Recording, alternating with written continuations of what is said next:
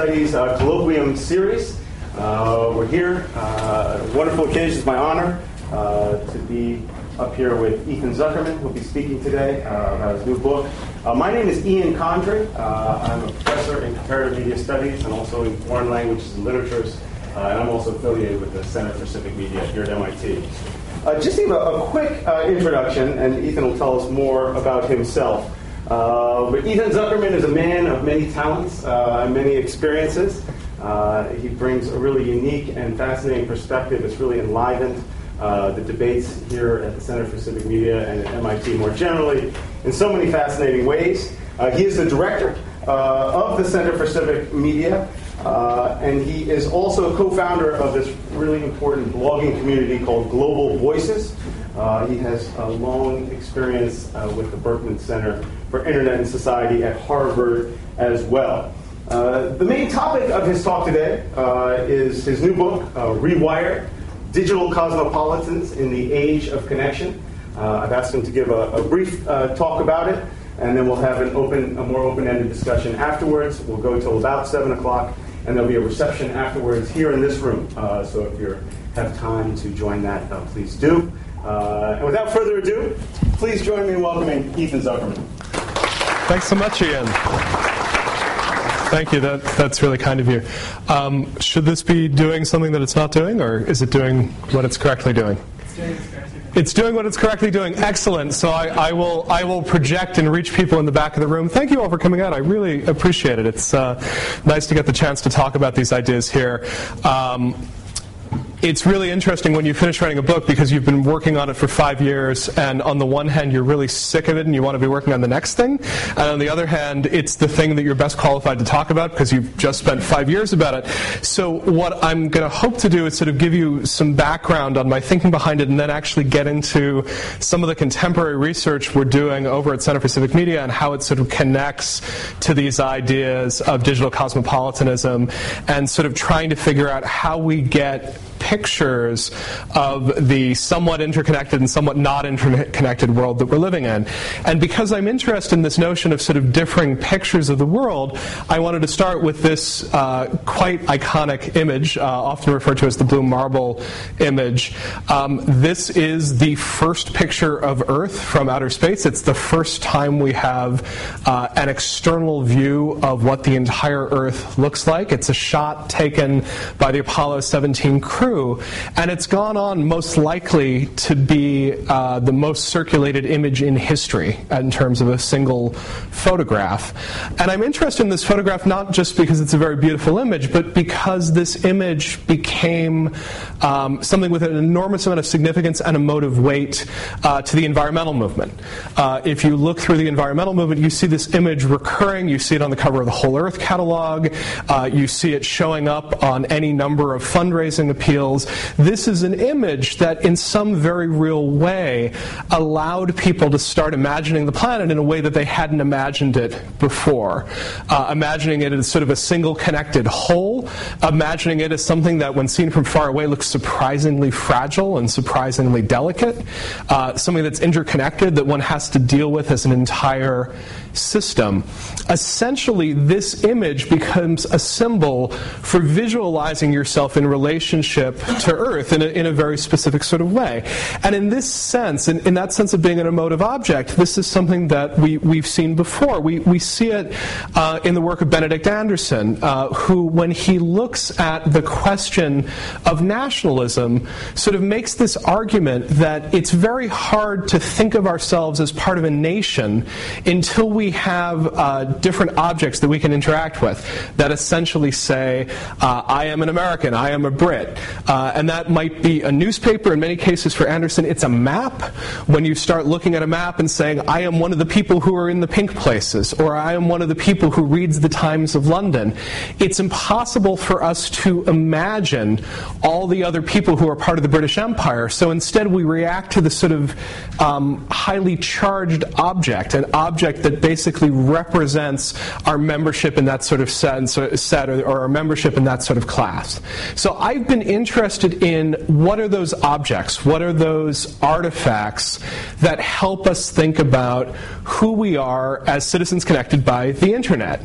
Uh, and 10 or so years ago, the object that I used to use in pretty much every talk was this map. Um, and this is another map of the Earth from space. Uh, this is a very different sort of image. This is a composite image. And this is a NASA image that came out in 2000. It's basically a compilation of different slices of imagery of the Earth at night, sewed together into a single coherent whole. And this image became incredibly important to people who are working on digital divide issues.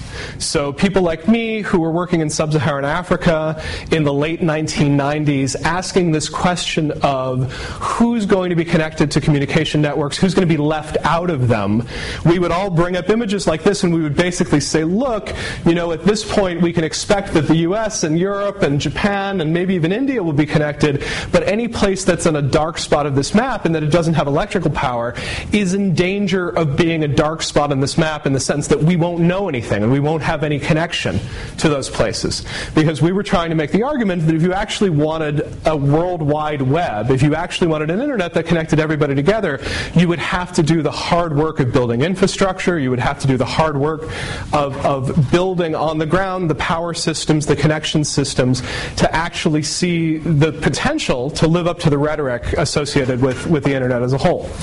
Turned out we were wrong. Actually turned out that we get an enormous amount of information, even from parts that would still show up as dark on this map. Turned out that we got the technology wrong, that it's actually become incredibly easy to create and disseminate media using devices that consume very little power, uh, and that in fact this isn't an even proxy for who's represented and who's not represented. India, for instance, turns out to be very poorly represented in a lot of online conversations, despite the fact that you actually do have a power grid that follows the rail lines in some sort of cases. So these images, these images of how we view the world, can end up being very deceptive. They can end up giving us a picture that turns out to be wrong on one level or another. But one way or another, they help us think about what are the problems we're trying to address, what are the potentials of these networks.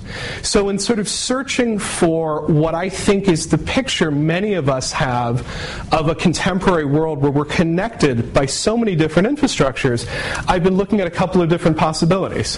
One of the ones that I find myself thinking a lot are maps of the spread of disease. So this is a map of how SARS initially spread.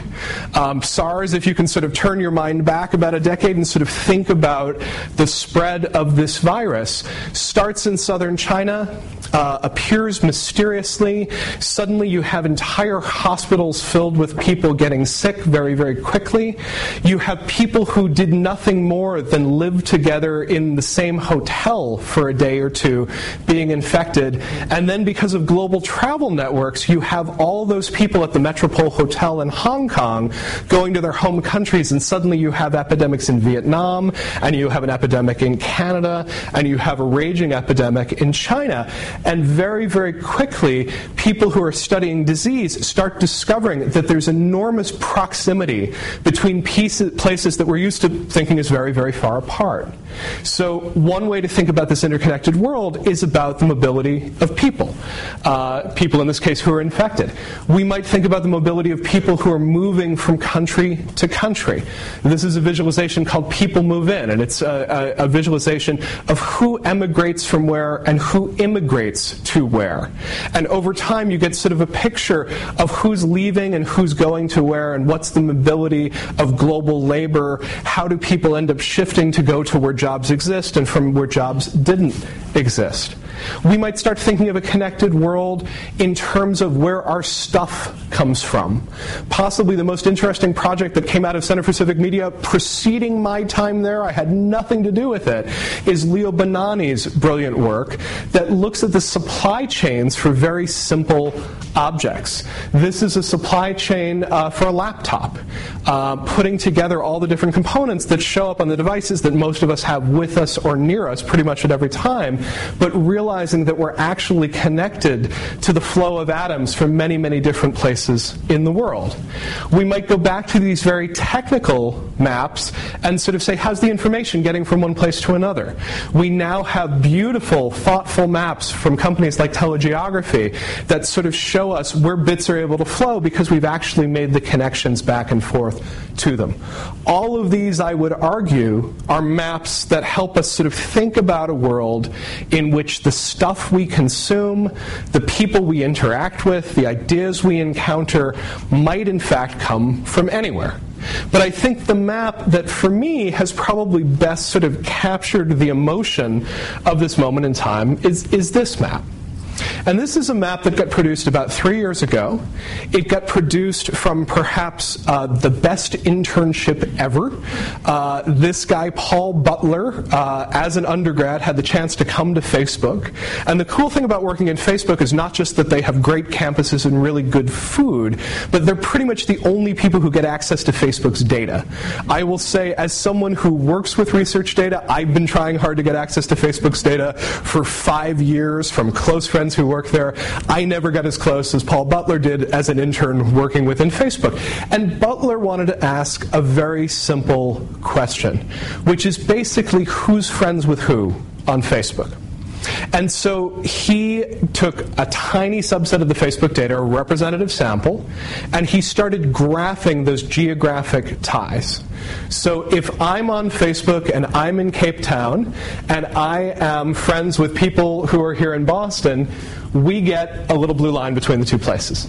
And in places where the connections are really, really dense, they very quickly turn into white lines. So basically, blue is a sparse connection, white is an extremely dense connection. You can start seeing that there are parts of the globe that immediately get intensely connected together. People are connected with lots of other people in those regions. We're seeing the intense density of connection within that space.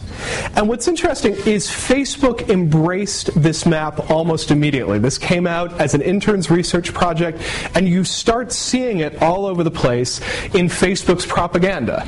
So when Mark Zuckerberg decides that he wants to launch a network to provide global connectivity, by which he actually means he wants to strike deals with handset manufacturers to make Facebook load more quickly than it would otherwise load, his way of showing Facebook's global aspirations as a company are to show this map showing up up on the monitor in his office because this is evidence, rhetorically, that Facebook is the technology that connects us all. It's the thing that allows us to be not just six degrees of separation, but as people at Facebook have told us, less than four degrees of separation from anybody else on the planet who is on the network.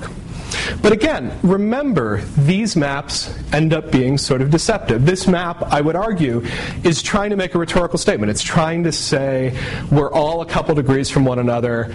In just a hop or two, you could find yourself interacting in a friendship, in a conversation with any of the billion other Facebook users on the globe. But you start looking a little bit more closely and you start seeing that it's actually a bit of a false promise. For one thing, we have a lot of these same dark spots. Uh, I always look at Africa first. It's where I've done most of my work over the last 20 years. You have more or less exactly the same dark spots on the African continent as you had on the map uh, coming from NASA. You have a strong concentration around uh, Lagos, Nigeria, and Accra, Ghana. You have a nice little concentration around Nairobi and Kampala. South Africa shows up well. Very few others show up well. There's other parts where there's actual high degrees of connectivity, but there's in fact no connections there. China's completely missing. China blocks Facebook. So pretty much no one is logging on from China unless they have a great way of getting around the Great Firewall. You've got Moscow. Moscow shows up as this tiny little dot there. It's barely on it at all. Russia doesn't block Facebook. No one in Russia uses Facebook. They use VKontakte. It's an entirely different network. It, it's in Russian. It's native to Russian. People do far better with it. The case that I'm trying to make in this very convoluted fashion is that we get a lot of rhetoric at this moment in time about a connected world. And some of that rhetoric represents an actual reality. Our stuff tends to be incredibly global. If we actually pull apart your laptop, there's a pretty good argument that you can't build this without global supply chains, huge dependencies, and interconnections with other economies. If we start looking at labor mobility, there is an incredible amount of mobility. I'm sure we have at least half a dozen nations represented in this room, but it's mobility that people push against and people sort of struggle with and often ends up being a source of tension. When we get to the mobility of bits, when we get to the mobility of ideas and thoughts and memes and culture, we have an incredibly high degree of potential mobility. But the actual mobility can be a whole lot lower. So the potential mobility on a network like Facebook is incredibly high. If you knew the right path, you could almost certainly find someone in Lagos who would have a conversation with you. You are no more than three steps separated from that person. The odds, however, that the idea is going to get from the person in Lagos onto your Facebook feed are near zero because that's not actually how these networks work. The way this network actually works is it's designed to reinforce your existing connections. The average person here has 130 Facebook friends. In a room like this, it's way, way higher than this, but across the board, the average person has 130 friends on Facebook. And when you look at that whole thing, about 13% of ties on Facebook are international. And at first glance, that is a strikingly huge number. That suggests that the average person um, you know, has has somewhere in the neighborhood of 18 people from other than the country that they're in that they're in regular contact with. But averages lie, right? The average person also has, you know, one breast and one testicle. It doesn't work out extremely well. When you actually figure out what goes on in this network, it turns out that if you are someone living or working abroad, you probably have 80 to 90 percent of your ties outside of that country. And when you look at a typical Facebook user, the network is absolutely overwhelmingly domestic. There's a lot of ties, but they tend to be ties that come from people who've moved. And what Facebook actually does is it's an incredibly effective technology at keeping you connected to your existing social network when you've been uprooted from that network and sort of put somewhere else. So it looks like we have this incredible rich network, and in some senses we do, because part of that richness comes from people who are living and working outside of their country of origin, and then using Facebook as that anchor that's sort of trying to bring them home. But if our dream from something like Facebook is, hey, now we've got a global internet, we're now going to be able to pay attention to what's going on all over the world, we have to ask some very hard questions about whether that's just something that we're imagining. And so I call this idea imaginary cosmopolitanism. I think we spend a lot of time in a digital age imagining that we have more access to perspectives and views and cultures that cross boundaries of language and culture than actually happen. And I, I, think this is interesting for a number of reasons. The main reason I think this is interesting is that I think imagining that the internet gives us this very high level of connection has allowed us to sort of scale back on some of our other technologies. So I started getting interested in this question when I was living in Ghana, West Africa. We had an incredibly successful election in Ghana in the year 2000. Uh, we had a democratic transfer of power. We had someone who had taken power in a coup step down. Uh, we had an exciting new president take over, and it got almost no attention uh, outside of Ghanaian media. Uh, it got a 200 word story on page A12 of the New York Times. Uh, and I was sort of watching this from afar and sort of going, wait, wait a second, this is the best news that's come out of West Africa in the last 10 years. We're not paying any attention at all. My first instinct was to say, geez, newspapers are really falling down. They're not embracing embracing new technology. They haven't figured out how to report stories from other parts of the globe. And in fact, what's actually going on is a much broader trend. American media and also UK media have just gone through this dramatic shift where they've gotten incredibly more parochial over the last 40 years. Both UK and US newspapers and broadcast television have dramatically shrunk how much international news they're showing on any given day. In the case of uh, American TV news, where we have really nice data going back about 40 years, we can see a peak around the height of the Vietnam War, where roughly one out of three stories is an international news story. We're now down to about one in eight. And we actually see almost exactly the same shrinkage in UK newspapers. We see a 45% drop, even in very high quality papers like The Guardian. And The Guardian is sort of crazy if we look at it because you're actually having a shrinkage in the absolute number of stories. The number of international stories that get printed in The Guardian has shrunk by 45%, while the paper has expanded by a factor of four. So if you're taking a random walk through the newspaper, the chance that you're going to find that international news story starts getting very slim.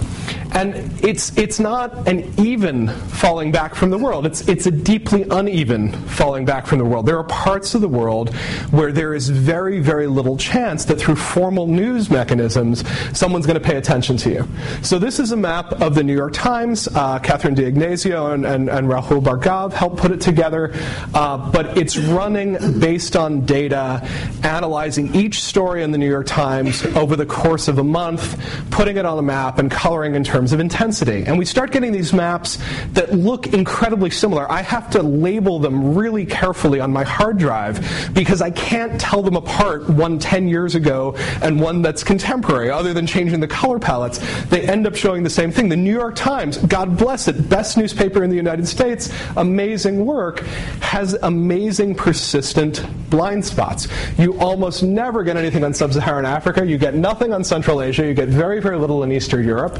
You get a massive overfocus on Western Europe. You actually have gotten much better LATAM over the last couple of years.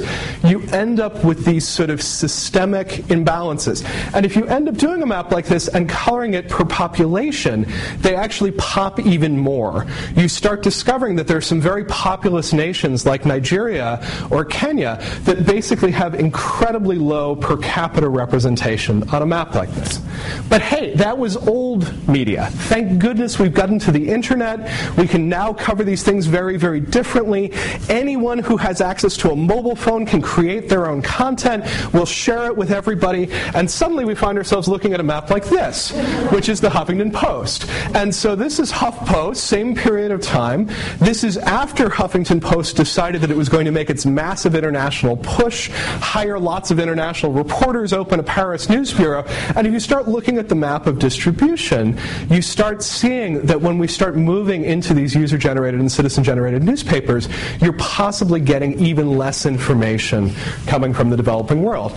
There's a great paper that recently came out uh, from uh, Kalev Leetaru that gives a sense of this idea that we're still incredibly dependent on news systems from information from certain places. So here's what Littaru did. He started mapping where Twitter users are, and probably did it better than anybody else had. And in this case, the Twitter users are in white. So that white map of the world is the map of the Twitterverse. And for those of you who haven't spent a lot of time in the Twitterverse, or at least the global Twitterverse, there's an enormous Japanese Twitter. There's a massive Indonesian and Malaysian and Thai Twitter. You'll see the Philippines shows up really strongly. Brazil is enormously represented, as well as the sort of predictable Western Europe and the United States. But then he also did something very interesting. He put red on the map. And red in this case was all of Google News over some very long period of time. And anything that shows up predominantly in red, you can think of as a place that you're only going to hear of through digital media if someone bothers writing a news story about it. And you'll see that where the red shows up is most of Africa, most of India, most of China, places where we're still hugely dependent on formal media to try to get any of this sort of information. So, my point on all of this is that there's places that show up dark on both of those maps. There are places where we're simply not getting information at all. There are places where, even coming from our best news sources, we consistently have blind spots as far as whether we get attention or not. That, near as we can tell, as we start getting to the penetration of social media and the creation of digital media, some of those places still remain extremely underrepresented. One way or another, this notion that somehow connectivity through data networks is going to give us connectivity of people and ideas is something that we really have to call into question. We really have to ask what's happening and when is it happening, rather than sort of assuming that this is something that inevitably comes with the technology. Now, it would be a great time in this talk to ask why does this matter? My argument for why this matters is that because we are connected in many ways. At the end of the day, we're living on the same planet. Certain problems like global warming and climate change absolutely demand some sort of international response and solution. And if we can't have a conversation that involves the United States and India and China and that actually has some sensitivity to everybody's perspectives in it, it's very, very unlikely that we can find a reasonable reaction to some of these long term massive changes. We also know that there are problems that ride on top of these global networks that demand immediate, rapid response. At the end of the day, the solution to SARS turned out to be a computer network that the World Health Organization brought up to allow doctors in all of these countries to start confidentially sharing documents and case files. And once you got that network up, you suddenly had a massive drop off in the number of new cases because people were sharing quarantines and best procedures. And so finding a way to actually connect at those moments where we desperately need to connect one another is one way to take advantage of the idea that these networks that right now connect us theoretically, but not always practically. Connect us physically, but don't always connect us in terms of our ideas or our concepts or our dialogues. These networks can end up being incredibly dangerous. They can be a source of infection, a source of harm, a source of dependencies that we don't understand. And unless we end up having the conversations that end up riding on top of them, we find ourselves in a point of vulnerability rather than that sort of point of opportunity. So, most of what I've been working on is this question of how do we take advantage of this moment of really incomplete connection, this moment of sort of potential connection, where if we figured out a way to do it, we could start having a flow of ideas and a conversation that might involve people well beyond our own borders. And what I started looking at when I tried to figure this out was essentially saying, I don't think this is a problem that's solved by technology. I think it's a problem where we have to get deep into the sociology. And the sociological tendency that we bump into again and again and again when we look at how people actually behave on top of these networks is homophily. Homophily is the tendency of birds of a feather to flock together. It's the basic sociological tendency of us to look for people who are similar to ourselves. We're incredibly good at, at doing this. Human beings have this perhaps innate gift of figuring out who is someone that we are self similar to. If you put people in situations, they will find ways to sort themselves, often physically in rooms, to sort themselves by people who are of the same race, who are of the same gender, who are of similar socioeconomic levels. There are great experiments out there that will show that students walking into a computer lab will find a tendency to sit next to someone who has hair roughly the same length that if you have glasses, you have a stronger tendency to sit next to somebody else who has glasses. And then you interview people after the fact and you sort of go, Why did you sit where you sit? And the person always says the same thing I thought that person would be friendly. We're all looking for our tribe. And we do this all throughout the physical world. It's one of the best documented tendencies in sociology. And what's really interesting is that as we've started building these computer networks, we've started building networks that reinforce homophily in almost exactly the same way. And so much of what explains how information actually flows on top of these global networks is explained by homophily.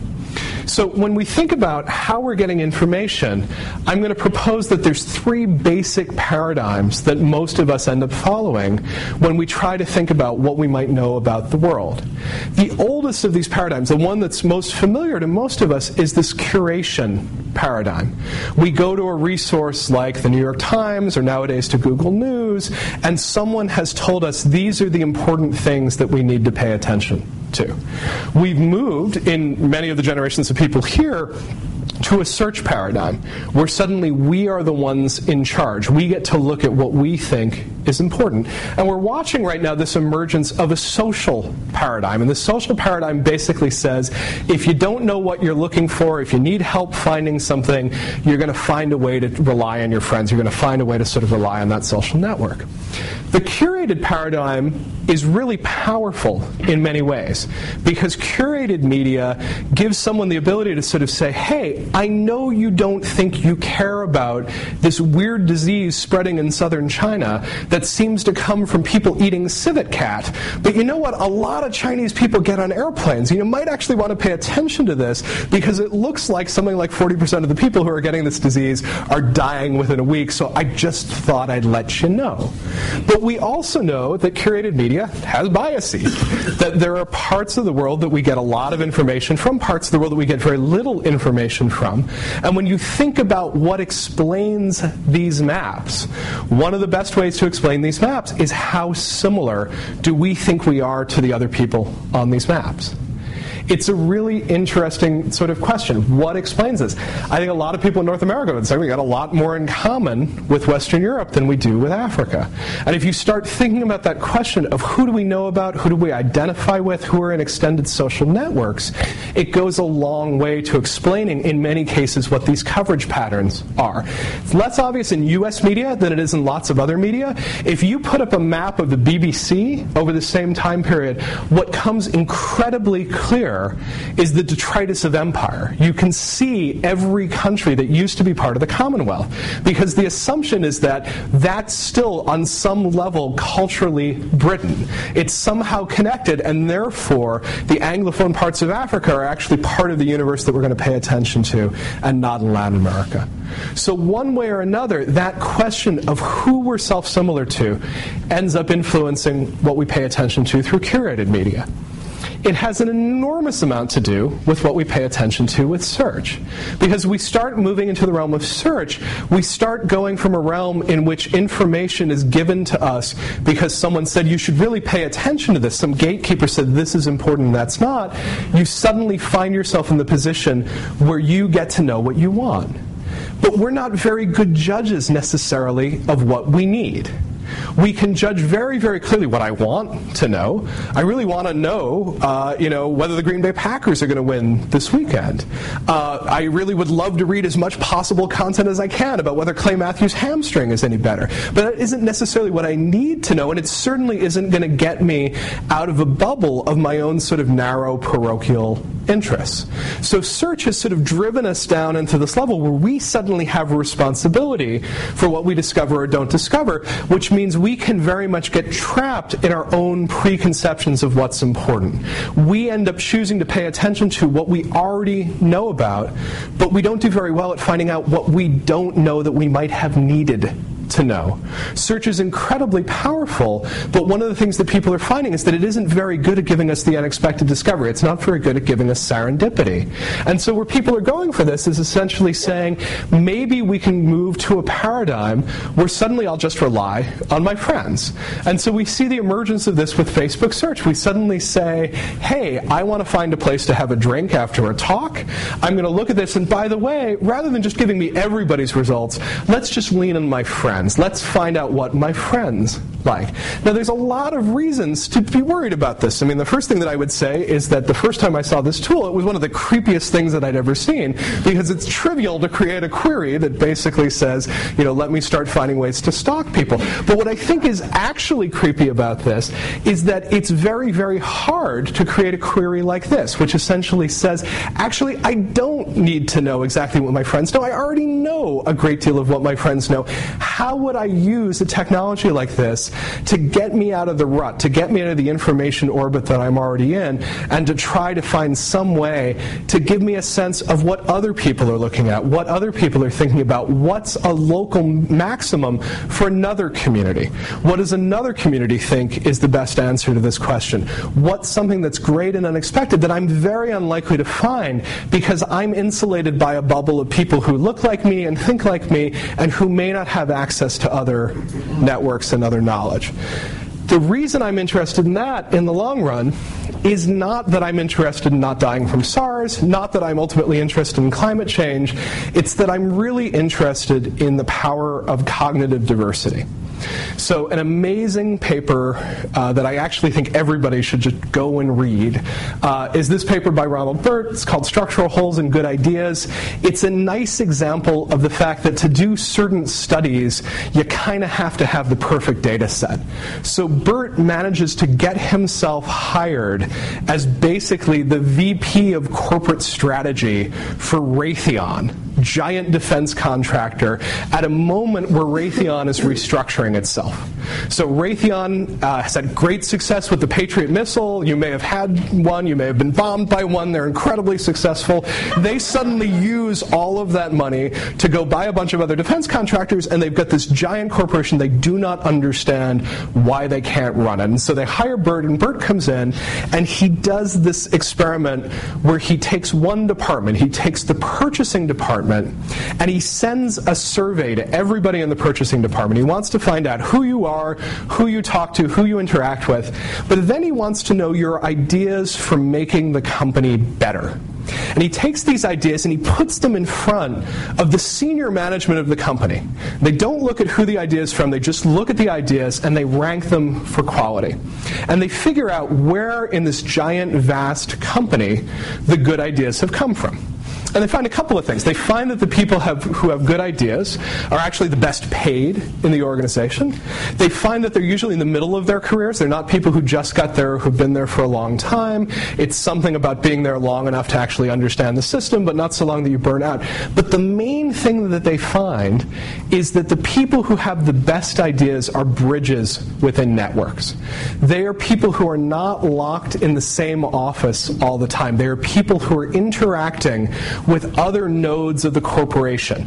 It's someone who works in the Delhi office but is spending a ton of time on the phone to Shanghai and periodically goes back to New York. It's inversely correlated to people who spend time talking to the same eight people every single day. People who are bridges in what he calls structural holes in the network are at high risk of having good ideas, to quote him from the paper. And the reason he thinks this is true is he basically destroys our sense of where good ideas come from.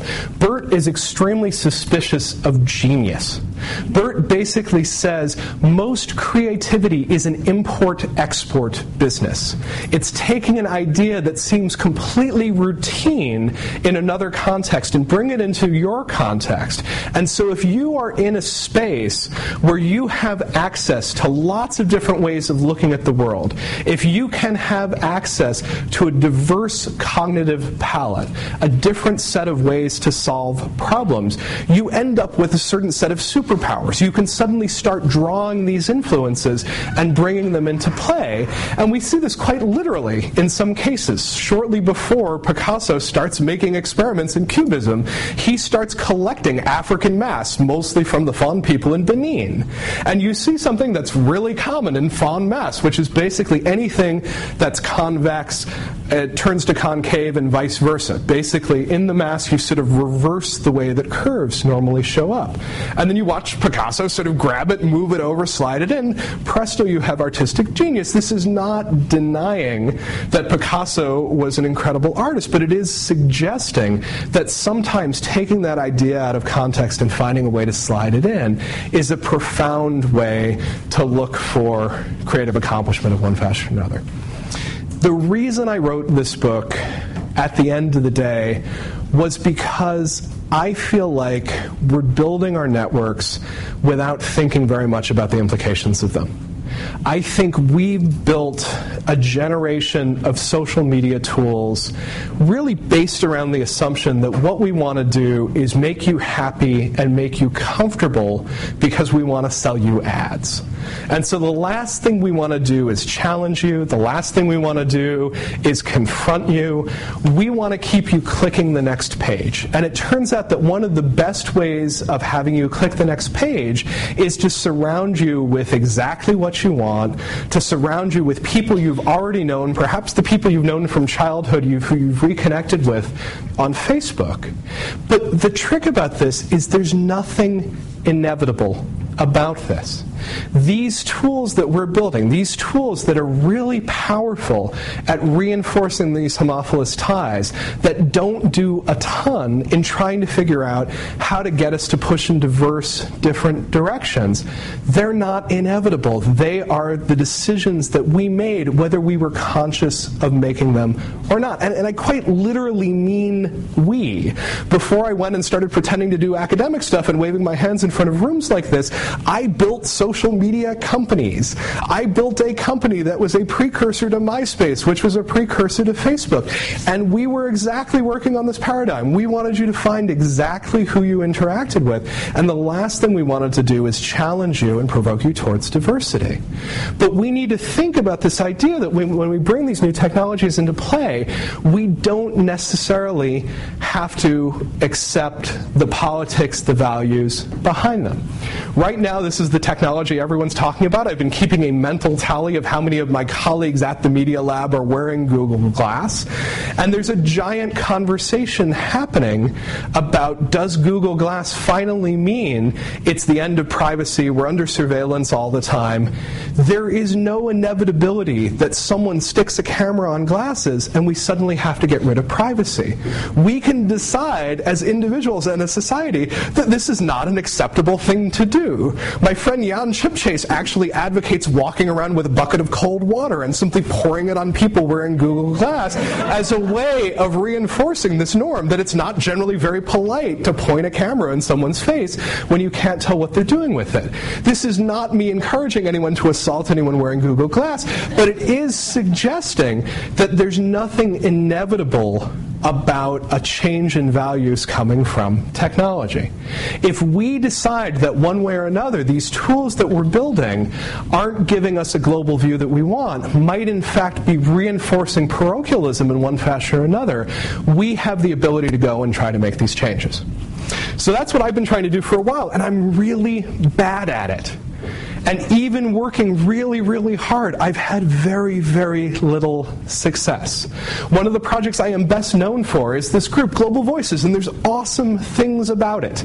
If you decided you wanted to spend time on our website and go read about what people are blogging about in Cameroon or what's going on with protests in Sudan, there's amazing information. We'll introduce you to all these people who are on the ground writing what's going on there. But statistically speaking, you are not going to go there because we've been working on this for nine years. And in a really good month, we might get half a million visitors.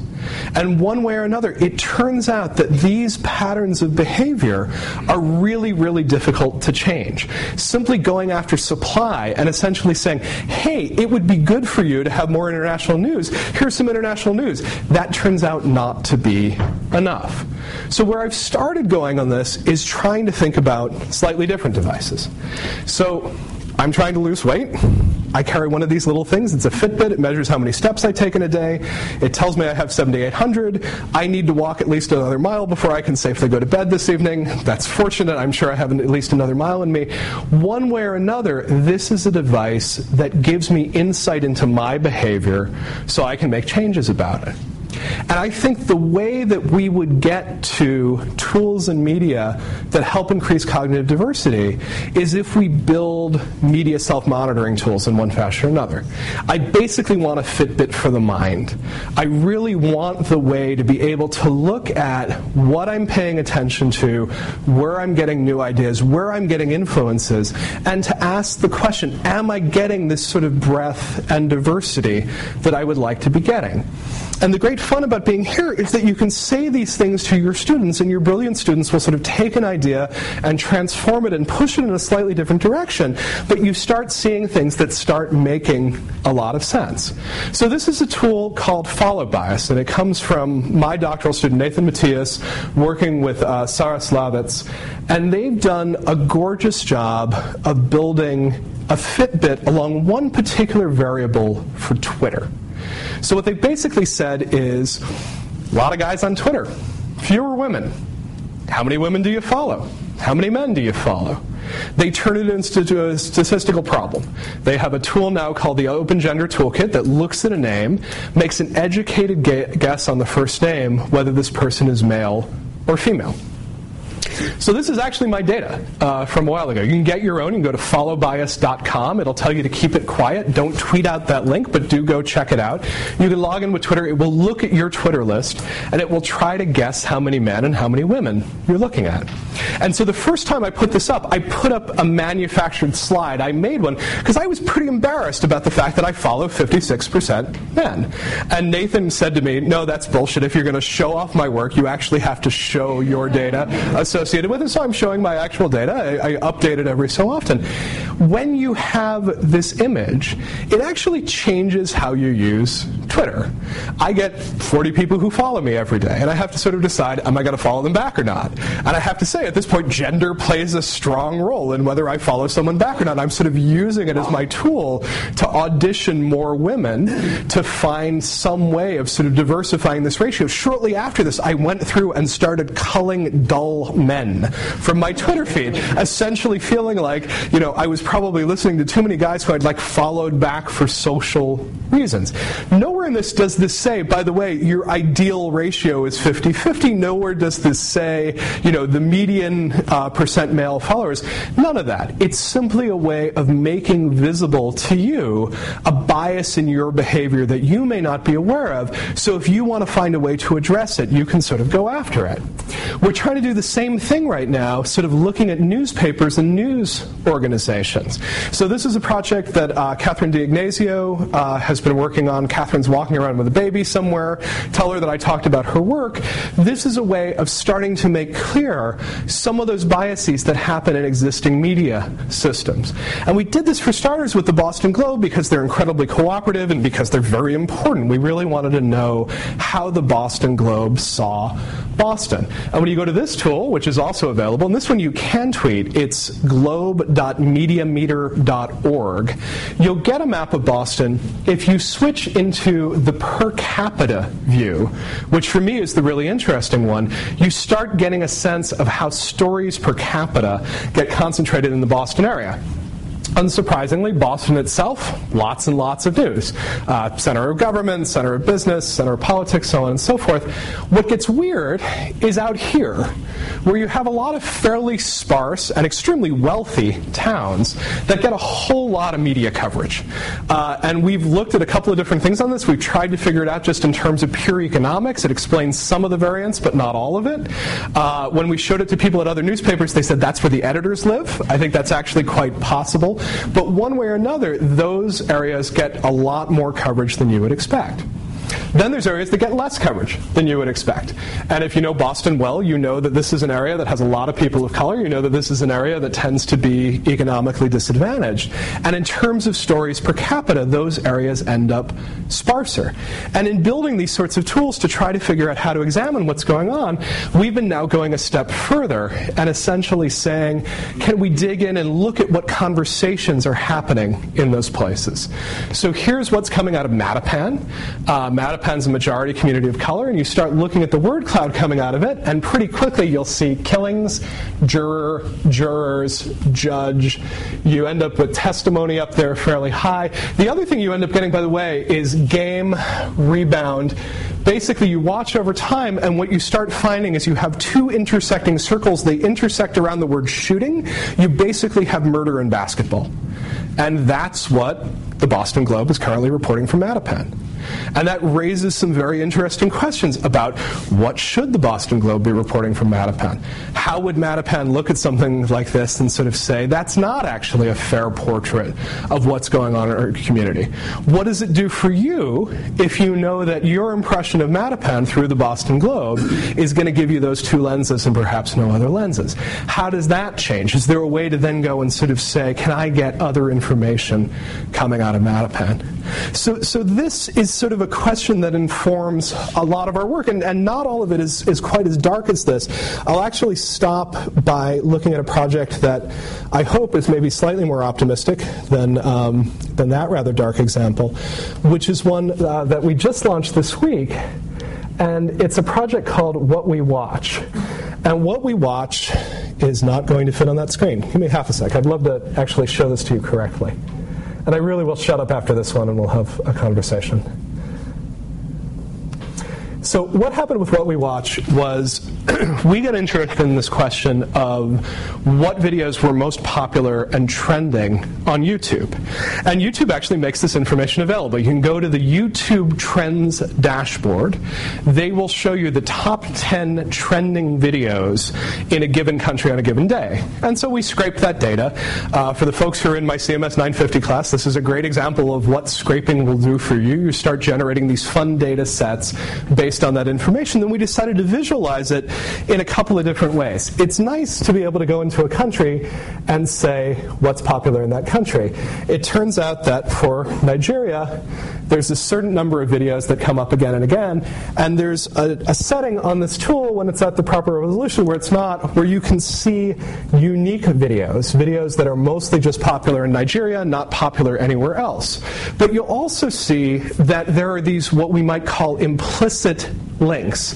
Nigeria on this map shares a huge amount in common with its little sister to the left, Ghana, shares a little bit less with Kenya, South Africa, and that's because they have lots of videos in common.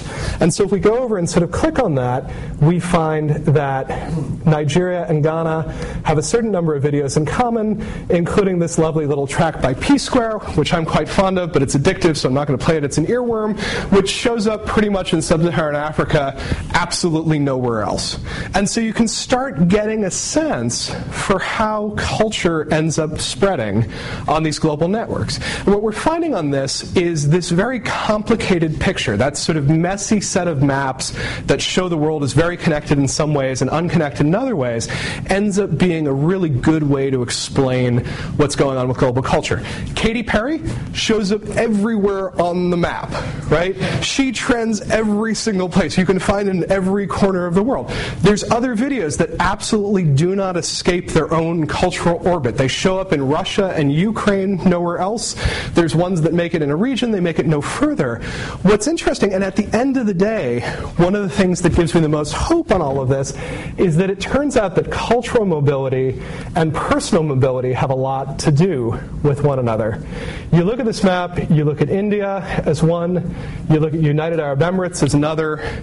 This is an enormous labor corridor from India to UAE. They actually have quite a bit in common. And when you start looking at videos that are in common in these places, you end up with a video that for me is sort of wonderful and poetic. This is a video that ends up popular in an enormous chunk of the world. It's popular in India, it's popular in Chile, it's popular in Italy, and at the end of the day, it's probably not a video that was intended for any of those people. It's a Google Hangouts ad suggesting that when this young woman moves to the city, Google Hangouts will be the way that she ends up staying in touch with her family.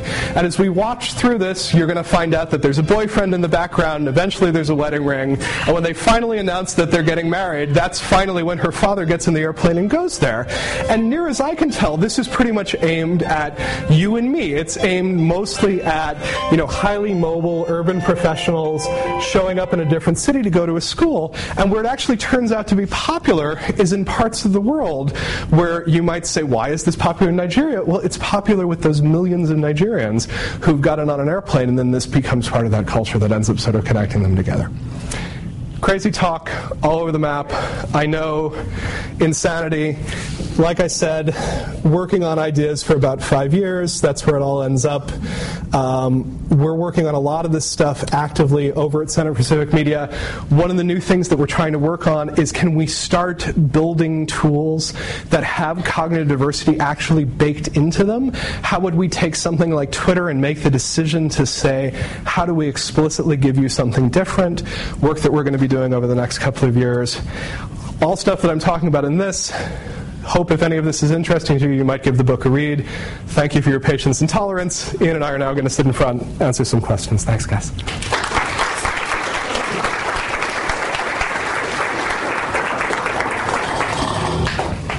Thank you. That was amazing. Wonderful. Now, yeah, I'm not going to dominate all the Q&A. I will take one question. I will take my moderator. Uh, Please do. I guess. Take as much Uh, prerogative as you want. uh, and uh, and probably dive in later. But I also I'll open the discussion as well. Uh, there are some seats up here too. If people want to squeeze in, uh, please feel free. Uh, fascinating stuff. Uh, really great, and uh, really enjoyed your book. Uh, I was wondering if you could talk. So here's one of the questions. Well, I, I, so let me do. I have two questions. One is. Can you talk a little bit about, more about how we know diversity when we see it? You know, that, I can see certainly I'm probably following more men than women, you know, and, and that's an easy one. But beyond that, right? Yep. How how can we? How do you define that diversity? How do we think about it? Maybe it's partly how Robert Burt does it, but also I guess how you're thinking about it. So, one of the first things to say is that cognitive diversity doesn't necessarily track demographic diversity. Okay. Um, if I go to the same high school, university, and management training program as a Rwandan woman, we're likely to have a lot of the same cognitive toolkits that we bring to the same problems. And so, in terms of getting that sense of different views, different perspectives, that might not be a particularly good way to sort of go after diversity. Cognitive diversity seems to be looking at people who are solving problems in very different ways. So um, when you have uh, the Brits going after the Enigma cipher. The classic story is that you sort of end up with people working together in a room. You have crossword puzzle experts, you have classicists, you have mathematicians, you have opera singers. You have this sort of amazingly diverse set of people working at Bletchley Park, although for the most part you have a whole lot of Brits educated at the same schools, just with very different skill sets sort of on this. So there's a lot of different degrees in which this can sort of come into play. What I'm asking people to sort of think about is can you look at the network of people who are feeding you information and feeding you insight and ask questions about whether you're getting differences of opinion, differences of politics, differences of perspective? It turns out that difference is an incredibly hard subject to have a conversation about, right? So some of the best theorists in this space trip up almost immediately when they start talking about ideological diversity because they're talking about the U.S. and they're talking about two political parties, right? So Cass Sunstein, who I rely on very heavily in this book to talk about echo chambers and what sort of happens with ideas getting polarized by having repetition, treats this almost exclusively in terms of left-right. Eli Pariser writes a really thoughtful book about how algorithms may be filtering us into, as he calls filter bubbles of people who think the same way, but he examines it almost exclusively in terms of left right. The major addition that I sort of make to the two in this is I make the case that the filter bubble is three dimensional, that, that the real bubble on most of this is us them.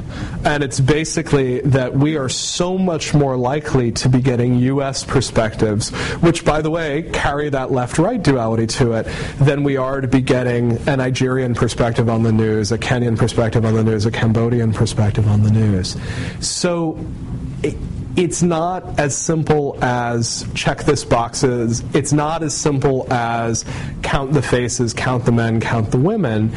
These experiments, in many ways, we know are sort of simplistic, but it's a way of start putting mirrors up and sort of saying, how is this working in your own behavior? And one of the reasons we're trying to be very careful about not going bad, bad, Ian, 70% men, bad, is, is that we want to make it possible for people to sort of ask the question, where are you concentrated? Where are you getting diversity? Where are you getting new ideas? Where would you look to get new ideas? And then as we start moving into recommender systems, we're interested in sort of doing the same thing.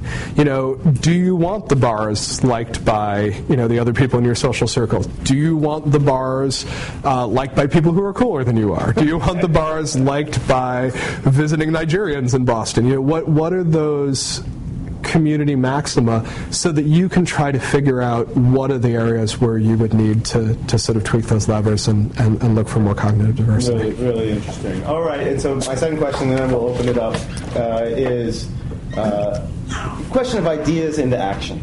Uh, that I like the idea, and I, will try this. and I like to think I do a little bit of it, but certainly it's raised a lot more possibilities for me to think about. But I can imagine wanting to read more about Africa. And you give this nice example of Joey uh, Ito, you know, wanting to, going to Africa, wants to know about Africa. But he says it's kind of a caring problem. You know, how I can Yeah. read about all of these places and, and learn what's happening among the Uyghurs in Mongolia and figure out what's happening in Nigeria and, and know a little, a little bit about a lot of places um, and probably get some new ideas and some new perspectives. On the other hand, I feel like to really change the world, right? To have some kind of impact where you're saying, I want to make something better uh, around somehow. Won't that require me to focus more on, on a local thing and actually uh, you know, weed out, or, or, or, or if not push out the ideas, at least there's how to balance that urge for diversity versus the kind of focus and the kind of networking, and maybe even working with homophilous groups that are saying, you know, it, it's time to work out jobs, it's time to make education free, it's time to work on health care problems, and and that. I can get ideas from everywhere, but at some level, I've got to Right. choose a few things and focus on them. How are you thinking about that problem? Well, so there, there's like five things that I want to pursue in that question. So I'm going to try to figure out how I pursue as many of them as I po- possibly can on all of that. Um, defenses for homophily almost always come up in terms of efficiency. So, you know, when we have the debate in the U.S. military for why we can't have uh, out gays and lesbians in units, it's because it's going to increase the diversity in a way that makes people uncomfortable.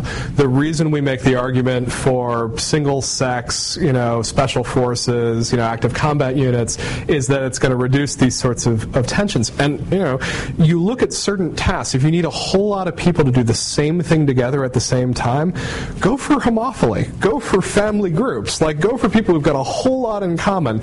You're a whole lot more likely to get people to march the same way at the same time. Diversity is really good for solving certain types of problems. Homophily is really good for, for other sorts of types of problems.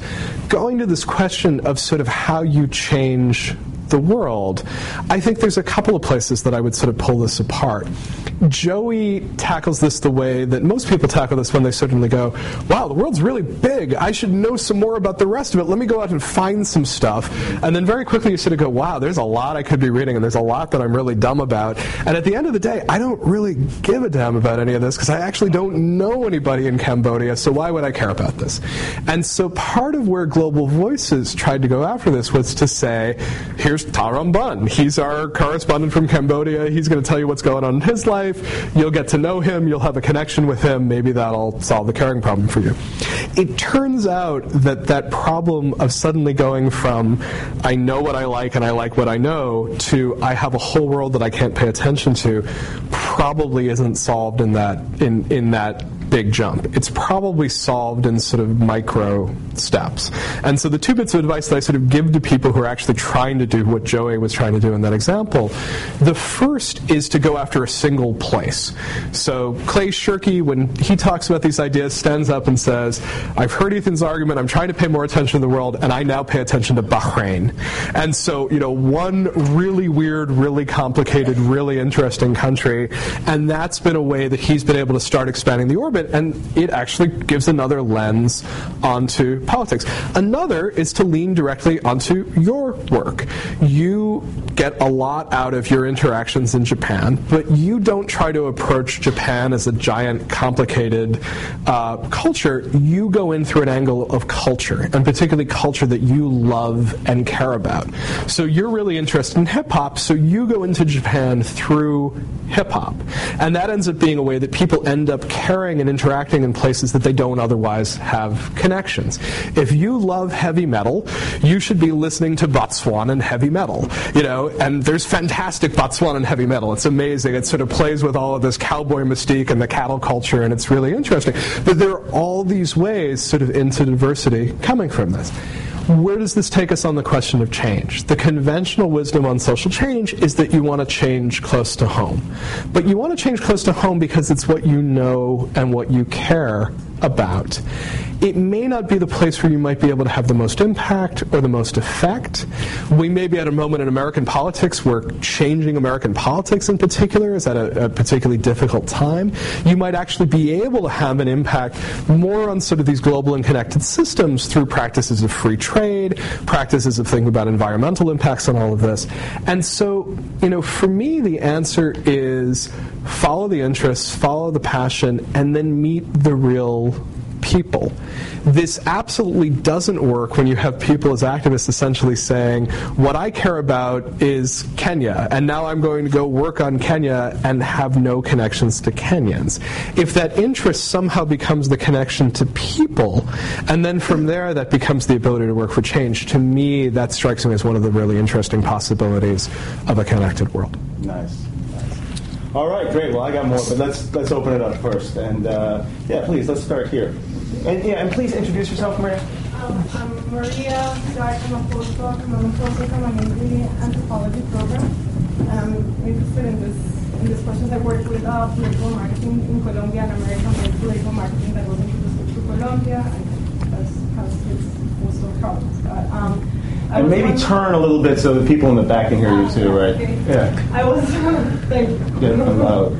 I was wondering about this idea of just like connecting people through interests and just like how because like I, I'm gonna give you an example of myself. I'm Colombian, right? You can say like when I came to the U.S., I, wa- I thought of myself as, as having a, an identity, and I became Hispanic. I wasn't prepared for that. Right. That just like that way, just like pushed me into a category. And by inhabiting that category, I was able to connect with, connect with people that I would normally never connect uh, back home, right? Yeah. But that sense of dislocation where, was where I had like the encounter with uh, this otherness. I'm wondering if like media tool, like tools within media can replicate that sense of dislocation. Yeah. If it's possible. Because we're Yep. talking about conversations about issues like that, very visceral encounter with other identities. Uh, Yeah. I don't know if, it, if it's possible. So I, I think that question of how we find ourselves in a situation where we're confronting other and then we start looking for oh who's my tribe now is a really interesting question right? So you had already taken the big step of you left colombia you came to the us you knew you were going to be in a situation where you were going to be in, in a very small group of, of the Colombians in the United States at this point, you then found a tribe. You didn't really mean to, but you found a group of people who, whether it is commonality or whether it's implied commonality, you know, suddenly have a cultural identity around it. And in some ways, that ends up being a very arbitrary connection. And it turns out that arbitrary connections are incredibly powerful. Um, I do a lot of work in Ghana, in West Africa. One of the aspects of Ghanaian culture is that everyone in Ghana knows the day of the week that they were born on. Uh, I happen to know that January 4th, 1973 was a Thursday. And I know that my son was born on a Saturday. And the reason that I know this is that nicknames are all based on day of the week that you were born on. So because I'm Thursday born, I'm Yao. Because my son is Saturday born, he's Kwesi, uh, he's Kwame. If he was Sunday born, he would be Kwesi. And so we can sort of go through this. And this comes up sort of again and again. You go go into a church service and suddenly it's time for all the Thursday borns to stand up and go to the altar together, which ends up being the sort of opportunity to interact with all the other people who are Thursday born. There is nothing more arbitrary than the day of the week that you were born on. There is no common ground based on the fact that we were both born on a Thursday. But we've been forced to mix in this very, very interesting way. And when you see this arbitrary connection sort of show up in different places, it often turns out to be a really nice way of sort of puncturing people's bubbles and getting them to make a different connection. My favorite example of this, I started writing this book while my wife was pregnant and she joined a birth month group on LiveJournal. So this is a pretty common thing to do to sort of find a cohort of women who are pregnant at the same time, who are going to give birth at the same time. And so again, totally arbitrary. The only thing they have in common is that the due date is in November. So you get a group that's got, you know, secular university professors, you've got evangelical Christians, my wife happens to be a rabbi, so you have conversations happening between evangelical Christians from Alabama and a rabbi from Western Massachusetts that just aren't going to happen without that sort of arbitrary connection. So I think somehow finding a way to be forced out of that comfortable spot and forced into mixing, for me, I think is one of these really powerful and profound things. And one of the changes that I tried to follow in this book is kind of a change that I that I'm mourning, right? So I've been on the internet since 19 1989. And when you got on the internet in 1989, it was probably because you had really weird and esoteric interests, and you wanted to find those other people with weird and esoteric interests. And so I got on the internet in 1989 to learn about West African music, and I would run into other people from all over the world who had the common interest of West African music. And if you were a photographer, you were on rec.photo, and you would find other people who had that interest because that interest ended up crossing a lot of those demographic and geographic lines we've completely transformed. When you sign on to Facebook, the first thing it says is, Where did you go to college? Where did you go to high school? Where did you go to elementary school? Where have you worked? How do I reinforce all these existing networks of people who I know? Not what are you interested in, not what do you want to learn, what do you want to explore. So having more of that arbitrary connection, having more of that experience of being sort of drawn out of the orbit that we're normally in, I, I actually think would be cognitively an incredibly good thing to have happen. Uh, yeah, go ahead, Chris. Uh, so Please introduce yourself too, and lean so people can hear. Right, uh, we're trying without the microphone, but it, we'll see how that goes. Uh, Chris Peterson, um, researcher at Wikipedia. Um, so you, you frame the kind of crux of your presentation in the icebergs and Fukushima um, and the international responses um, to, to hard questions one of the things that you also talk about is, um, I mean, it's hard for me to have a conversation on Facebook with my conservative uncle who lives in Foxborough because even though we live 10 miles away, we're in completely different epistemic universes. Yeah. Whereas someone who's across the world, who's in civic, we're speaking with a conceptually converted. So, in the course of your work, how have you thought about balancing diversity with intelligibility, where people are different enough to have different ideas, but similar enough to understand each other's language, such that some transformative progress can be made? Yep. Um, great question. Thank you. Um, I've been beating up Facebook, uh, and so let me now praise Facebook, and, and let me do it um, through the words of my friend Judith Donath, who has heard me sort of make this argument and essentially say this is crazy. We've moved from these interest-based networks to these these you know personally connected networks. It's the rise of homophily. And she responds and sort of goes, well, no, not at all. Like I'm connected to my high school on Facebook, which means I know someone who's a gas station attendant, and I'm a researcher at Harvard. And if I were just going in my interest networks, I would only know people with doctorates, and instead I'm in touch with people who I had the geographic tendency with. So I, I think on all of these things, it gets to that question of what are those multiple diversities. And there's different ways to have that sort of diversity. And you may be right in that it may be harder to get left right political diversity based on where you are in a network right now than it is to get geographic diversity based on the network where you are in one fashion or another. I do think the approach to solving these problems probably comes from going back to someone like Ronald Burt. And what Burt is talking about is people who are bridge nodes within these networks. And one of the things that I spend a whole chapter on in the book is the notion of the bridge figure. And for me, the bridge figure is someone who conceptually has feet in two different camps. So it's a special subset of people who are bicultural in one fashion or another. It's people who are not just bicultural, but who embrace that role of sort of explaining one culture to another. It's possibly bicultural simply by being dislocated. You know, our friend may be here from Colombia and sort of go, America? No, thank you, bullshit, not interested, and essentially saying, I'm a Colombian stuck in the US. Or the response might be, I really want to build a bridge between the US and Colombia. Let me try to figure out how to explain Colombia, what we're thinking about, our interests, our perspectives in language you're going to understand as an American, which I'm now learning to do by being here for a while. And so, one of the things that I'm really interested in long term is trying to figure out how we identify bridges, how we identify bridge figures, how we identify them in network analysis, and then how we sort of empower them in one fashion or another. Global Voices is pretty much built exclusively from bridges. It's really, really hard to write about blogs in Ghana for an international audience unless you both have really strong Ghanaian ties and really strong international ties. And so you end up with Ghanaians who've lived and studied abroad or Americans who've lived and worked in Ghana who act as those bridges in one fashion or another Father trying to figure out can we start systemically identifying these people. If I wanted to start learning more about Colombia on Twitter, it would be really interesting if I could find someone in a network who's well tied into networks that I already understand or interact with and well tied into conversations in Colombia. And it's possible that person is going to do some of the cultural translating as well as maybe the linguistic translating that I might need to get there.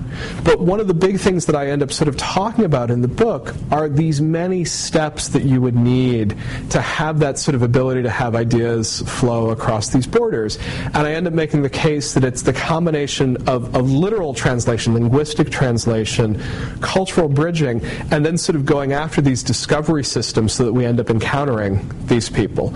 You're in a situation where, by virtue of the fact that he's in your family and he's down in Foxborough, you don't have the discovery system problem.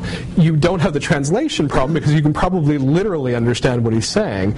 You do have the bridge problem. And what you probably need is to find someone less crazy than your uncle who is sympathetic to his worldview and can explain where he's coming from to you in a way that has that. And my guess is that somewhere in your family structure you may actually have someone who's sort of serving that role. I tend to, to find that there's crazy uncles in almost every family and someone who ends up sort of being that translator in one fashion or another.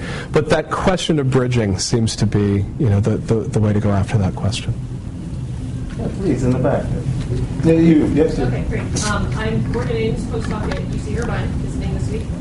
Um, uh, as somebody who has previously been a computer scientist and is a feminist, I often witness various kinds of uh, boundary crossing discussions online that are, shall we say, less than pleasant. Yeah. Um, there's a lot of vitriol, especially directed at feminists, that I've seen. Some of it's directed at me on occasion, and I wonder how you would, how I mean, in a way, this is kind of what you're talking about, but it's a very dark side of what you're talking Yeah. about, right? It's crossing these boundaries, Yep.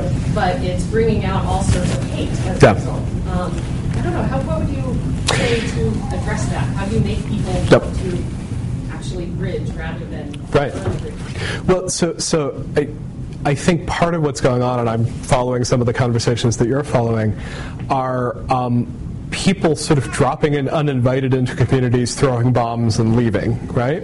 And and and so uh, the possibility of these highly interconnected communities, right, is is both inspiration and infection, right? You can you can have this sort of positive diversity where you're saying, hey, let me get the idea, let me get the perspective from over there, but you only get it if you're approaching from the perspective of saying, I want those ideas, I want the positive interaction. If what you're looking to do is provoke anger, provoke the anger response, that connection makes it even more likely that you can try to figure out how to have those conflicts.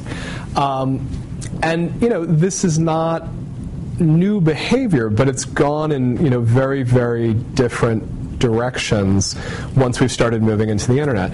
So w- one of the things that I end up spending a bunch of time on in the first chapter of the book is the innocence of Muslims video and trying to look at this idea of having interconnection from video as a way to basically troll people.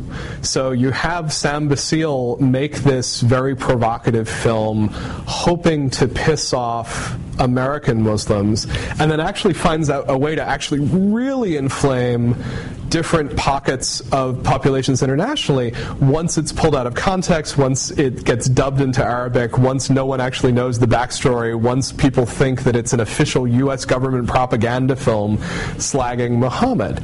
And it's that connection that suddenly puts us in a, in a position of, you know, potentially a consulate burning in, in Benghazi, although we don't actually think that's why that consulate burned.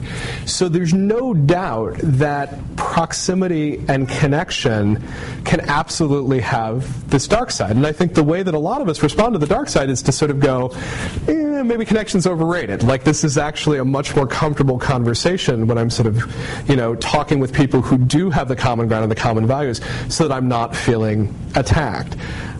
I would probably respond in this case in two ways. I would sort of say, I'm not making the argument that every community needs to connect. It's probably really important to have communities where we can talk in a group that feels safe, in a group that feels comfortable, where we have certain assumptions. I think if we're looking at this point for support as feminists in a moment where people are putting forward the programmer ethos, you know, it probably is really important for women in tech to be able to talk only as women in tech. And, you know, even have well-meaning feminist guys stay out of that conversation at the moment. But there's also times where we want to try to figure out how we bridge and how we bridge in good faith. And so I think the response to bridging in bad faith is to sort of say, we're going to have communities where it's okay not to bridge because we need the support, we need to have the conversation, we need to figure out how we want to react. And then the hope is to figure out is there a way to actually mm-hmm. bridge in good faith, to sort of come out and actually have that conversation at that point. But I, I, I totally want to acknowledge the dark side behind all of this. And, and I think when we talk to some of the people who are the most interesting critics of sort of the spread of ideas online, they're all dark side all the time. And, and I think I probably err in this book on, on being too much of how would we fix it, how would we go on the bright side. But I want to absolutely acknowledge that the, the, the dark side of connection is, is, is a reality within this. Is there a quick question in the back? Yeah, please. Um, hi, my name is Megan Finn. I'm a postdoc at Microsoft Research. Um, so I have two questions. One, I'm really interested in this question of mobility and whether you're talking about um, these cosmopolitans being people who are physically moving around a lot between communities, or are you talking about people who are sitting on a desktop? Um, and, and, and yeah, I'm interested yep. in sort of hearing that fleshed out a bit more. Um, particularly because when I think of the, the sort of mobility, physical mobility people and mobile groups are, at least in the U.S., that you might come in contact with. On one hand, you have migrant workers who yep. you know make these incredible journeys very consistently, and on the other hand, you have um, sort of like these cosmopolitan yep. cultural elite types who also make these sort of these like journeys crossing spaces, um, but clearly have totally different sure. agency. Sure um, particularly within the sort of absolutely. So I'm interested yep. in that sort of question about. Um, and then the second one is one that I'm sure you've had to answer before, but yep. I'll answer it anyway. Um, so people, you know, when the telegraph came out, people had the same hopes and yep. dreams that this telegraph would be the love machine, not the war machine. Yep. Uh, and, uh, and and those didn't quite come to pass. And um, I'm curious about what about this digital cosmopolitan is is different. Um, yep. And, and why why our hopes might be different. So, so, so let, let's start with the telegraph question and work back to the cosmopolitanism question. Um, I, I, I, talk about exactly those stories. I talk about the telegraph. I, I talk about wireless. Uh, I talk about the airplane. The airplane actually has some of the best um, uh, utopian rhetoric around it. Um, and in many ways, I, I hope, I really hope that I wrote an anti utopian book because what the book actually looks at is a lot of this 90s rhetoric around we're going to get the internet and therefore we are magically going to get connection. And then the first half of the book basically says, no, not so much. Like, let me show you across the board that there is very little connection, there's very little flow of ideas. And then the second half sort of goes on and says, but if you wanted to get it, here's the hard work you would need to do to get it. So where I go after uh, the telegraph, the airplane, et cetera, et cetera, is to say that we have these very naive conversations about new technologies. The cycle is almost always the same. A new technology comes out, and people say, This is great, it's going to change the world, it's going to change education, it's going to change market, it's going to change politics. And then there's a response that comes back and says, No, it's not. That's bullshit. That's crazy. It's not going to change anything. And what you really want to get to is actually a slightly more mature conversation, which essentially says, It's not necessarily going to have those changes, but there's embedded value values within the technology, if we err and make visible those values, and particularly if we try to shape tools in particular ways, maybe we have a better chance of what we want out of it. So I don't think the internet is particularly magical around this. I think it's probably in some ways less magical than the container ship. Um, I think the fact that you know you can ship water around the world, or that I you know I can get palm oil from West Africa at you know an arbitrarily low cost. I actually think in many ways that's probably more transformational in terms of interconnection. But what I really wanted to go after was the idea that these technologies are so mutable. We change them so quickly. Twitter's five years old. You know, Facebook's you know eight or nine years old. You know, the whole notion of a consumer internet is about 20 years old. That if you wanted to start and have it work differently, you can change very very quickly. So that question of I don't like how the airplane connects us or disconnects us, you have to do a lot of work in aeronautics to get that to work differently. I don't like how Twitter connects us or disconnects us. I might be able to put together an experiment now and try to see whether another way of it playing out works differently. On the cosmopolitans piece of it. The, the, trick about taking a book, which I, I, just went through the process of reading to record, and it's 11 hours long, and sort of trying to get the main ideas out of it in under an hour, is that you're, you're going to blow some of the key bits of it. But let me start by how I'm defining cosmopolitanism. I'm leaning on Kwame Appiah, who's written a couple of very good books on cosmopolitanism, and he offers a, a really simple but difficult to live to definition, which is Appiah basically says there's more than one legitimate way to live in the world, and that cosmopolitans acknowledge this, and that they also acknowledge that we might have responsibilities and obligations to people who live in the world a different way.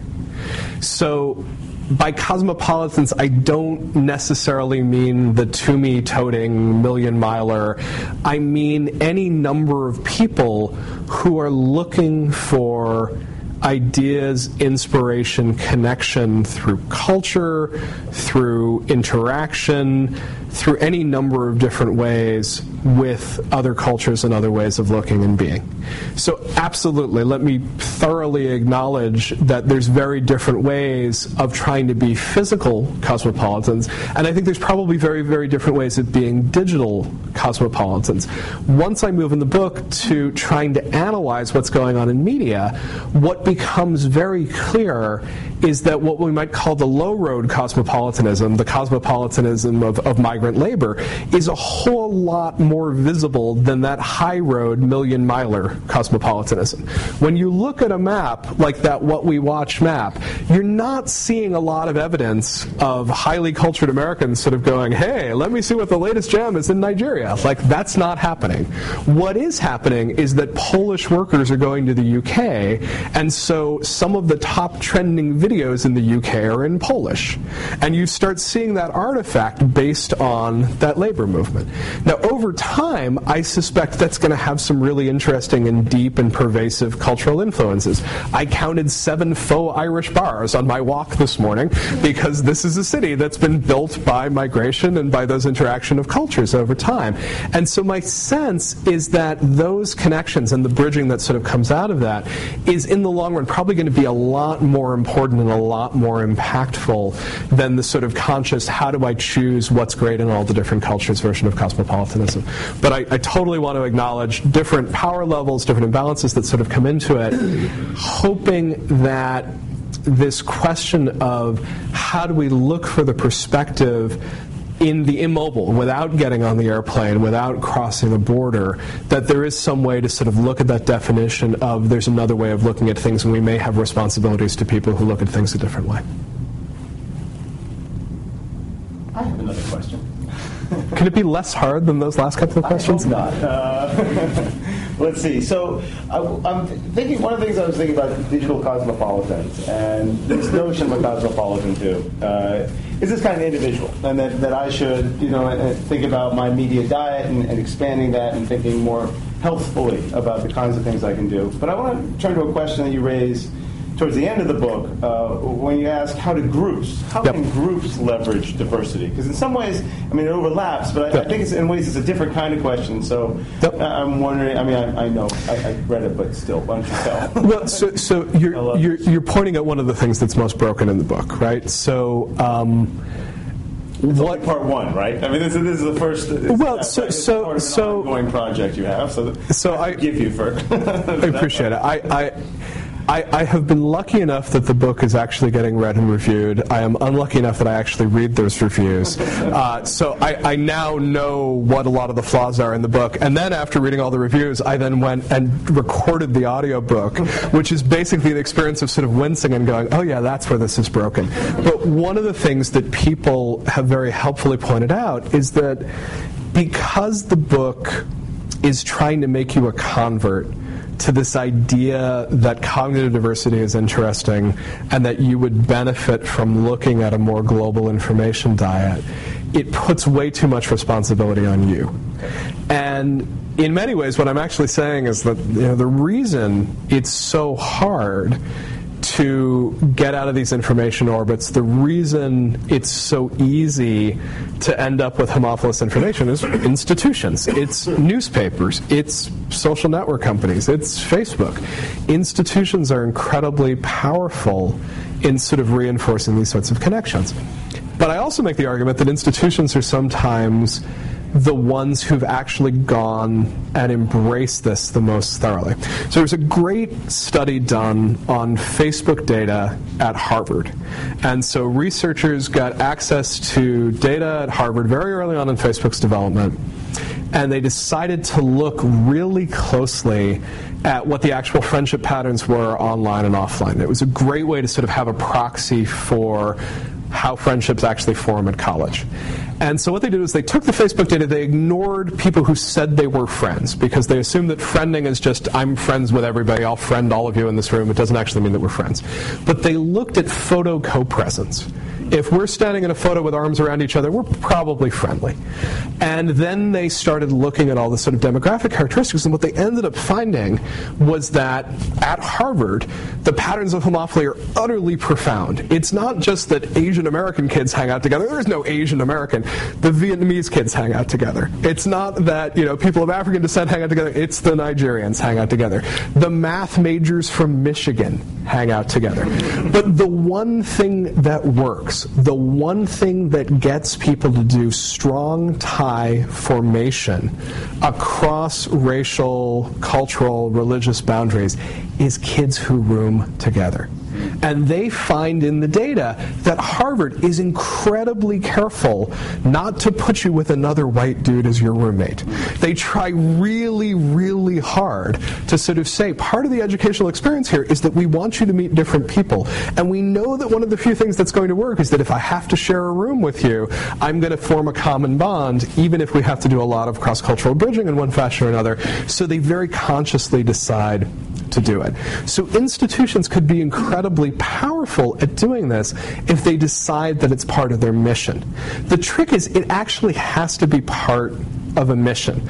So corporations that look at this sort of say, should I get more cognitive diversity? Should I try to figure out how to diversify my teams? And the answer is if you are trying to get a whole lot of people to do the same work at the same time in harmony, do not add diversity to that process. It turns out that adding cognitive diversity to a problem solving process makes it take longer, makes more conflict within it, makes everyone who's involved with it uncomfortable, And what happens is that people involved with diverse teams have less confidence in the solutions that they come up with, but they can turn out to be consistently better. So you actually get better problem solving on certain types of problems, but much lower confidence that you came to the right solution because you're still wrestling with this question of sort of where the diversity comes into play. So for me, where the book was sort of trying to go on this was to basically say, I thought my internet was going to sort of explode my head. I thought I was going to be paying attention to Chinese cinema and, and, and to the latest music from Chile. I didn't get it. I actually think it's beneficial. How would we get there? Well, the first thing I need to do is I have to persuade some other people that this is a good way to go. And so I ended up very much putting it on the individuals, hoping that those individuals within institutions might sort of take the leadership on it. In the very narrow sense that a couple of my grad students appear to have read the book and it may be influencing their research, I've done okay. If it goes a little further and you get someone at Facebook or someone at Microsoft or someone at the New York Times thinking about this, that would do even better. But this larger question of how you modify an institution to take advantage of diversity, I'm not, I'm not there. And, and if I keep writing on this, maybe, maybe I hope I'll get there, but I'm, I'm definitely not there. I mean, it sounds like one idea is more arbitrary connections, right? That first you can just try grouping in different people as best you can. Wh- Which is what, what Harvard does, Which right? Harvard Yeah. does for that. And and then, but another is that there are some kinds of problems that are better with diverse groups, and Yep. some kinds of activities that are better with homophilous groups. And and I'm. You talk a little bit about this, but how would you describe? So one, we already know if it's the same thing, everybody should be doing the same thing and working in tandem, and, and that's the kind of problem that's best Right. done with the groups together. How how do we recognize this other type of problem? It's problems with a broad solution space. Okay. So if you have a problem where there's a single right answer, and the job is to get that right answer very quickly, and there's very little ambiguity about it, diversity is not going to help you very much. If there's a problem for which there are many different high quality answers, there's pretty good research. A lot of this is it's mathematics actually. It's uh, Scott Page and some of his collaborators have sort of looked at putting algorithms within a solution space and sort of find that you know a solution problem of traversing a tree and finding the highest value number, the best algorithms will underperform a diverse team of algorithms. So if there's a whole lot of information, a very broad space, lots of good possible solutions, basically really tricky, broad, multifaceted problems, then it's probably worth this sort of investment. And so when I make my vague, hand wavy statements about let's solve global warming, you know, in part what I'm trying to say is that there are these sets of enormous problems that probably do require us to sort of dig in and try to get into some of the really hard practical work of trying to figure out how we take on cognitive diversity. Uh, let's let's go here, and I see another one in the back too. Uh, Jim Paradis, Comparative Media Studies, right? Um, so I have a question for the two of you because uh, one of you writes about fan behavior and fan culture and fandom, and the other writes about uh, cosmopolitanism and so forth. And I'm wondering how these two concepts uh, relate uh, as you know, just approaches to media. Sure. Well, I, I, so right. So I write about Japanese rap music uh, and also about how Japanese animation went global. I'm interested in these uh, processes of globalization from below. I mean, one of the things that's interesting to me about both hip hop and anime is that the cultural elites, people in record companies and magazines, the the government of Japan, they, none of them thought that something like hip hop would take root in Japan. Right? Same with anime. They didn't for many years. They never thought it would spread around the world and become a kind of global force. Uh, you know, as one of the producers said, I always like this line. He says, you know, anime is like junk food. He says nobody respects it, but everybody eats a little bit of it. Uh, and, and there's something to that, right? And, and so that's what's for me. That's the connection between popular culture and civic media. Is I mean, I initially when I was looking at a project for my PhD, I was going to look at protests against the Japanese Olympics, the Nagano Olympics. And I interviewed all these social movement people, and the Olympics were going to be a disaster for the environment, for the people living in the area. And the people who were going to, a part of the movement were on the right side of the argument. But it was also clear they were going to lose. They were just going to be literally bulldozed over. So the, the story I'd be able to tell is the story of the failure of a social movement. I thought, well, okay, you know, this, it was good, that'd be a fine thing to do. But then that's when popular culture became more interesting to me, because that's when these ideas spread, even though people at the top don't believe it. Uh, and so that's where it is about the power of the fans and the grassroots, and and that that's, those kinds of dynamics are really interesting to me. And, and I, I don't I don't think of it in these terms. But now that I hear these terms and think about them, I, I realize there's a way to read the things I've seen a lot in, in some of these terms. You know, and some groups are together and some groups are diverse, but they take unusual approaches to problems and they find things that even the professionals couldn't find, amplify them, and all of a sudden that becomes a whole new direction for a cultural movement. Uh, it's it's quite fascinating to me, and and so. So that's you know now that's why I'm sort of interested in the civic media move is to say the problem with entertainment though is it always gets pulled away from the politics and so how do you you know and other people are working this Harry Potter Alliance and Andrew Slack and lots of people are sort of thinking in this space as well but that's one of the things. Whereas for me, what, what I would be really interested in, sort of where I look at Ian's work and sort of find some resonance with this, is I'm really interested in how music from very specific geographically bounded communities in the United States has become sort of this adaptable form that becomes incredibly important vernacular music in all sorts of different corners of the world, and how an art form that's incredibly quirkily, uniquely Japanese has sort of now gone on to have this sort of global audience. And what I would say on, on both of them, by the way, is you the, the, globalist in me, right? The, the, the, the, guy who's hoping for that conversation and dialogue is always looking for that back channel, right? So one of the first times you and I were on stage together was with uh, GZA of, of Wu Tang Clan. And because we're all academics and we all have to basically say, let me ask the question about exactly what I care about, about what you're saying, my question to GZA was, are we ever going to get to the point where these really rich hip hop cultures in other countries are going to make it back into American hip hop. What would it take to get American rappers listening to Senegalese hip hop? To which his response was, "It's not going to happen. You know, we've got the source, and you know everything else is sort of derivative, and there's no way that it's going to come back in the other direction."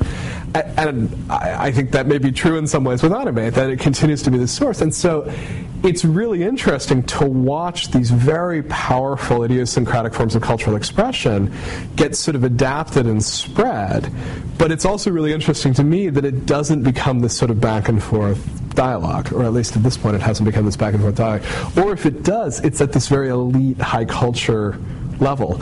I was in Senegal a couple of months ago. I was hanging out with a bunch of Senegalese rappers who are also political activists, and they were talking about how excited they were that they were going to start recording with American rap stars. And I said, "Well, this is great. This is wonderful. Who are you recording with?" And the answer is M1 of Dead Prez. So the most radical, sort of far left, you know, amazing stuff, but not exactly what everyone's listening to on the streets. That's where that sort of cosmopolitan connection back to go and try to figure out how do I rap in Wolof about you know Senegalese things.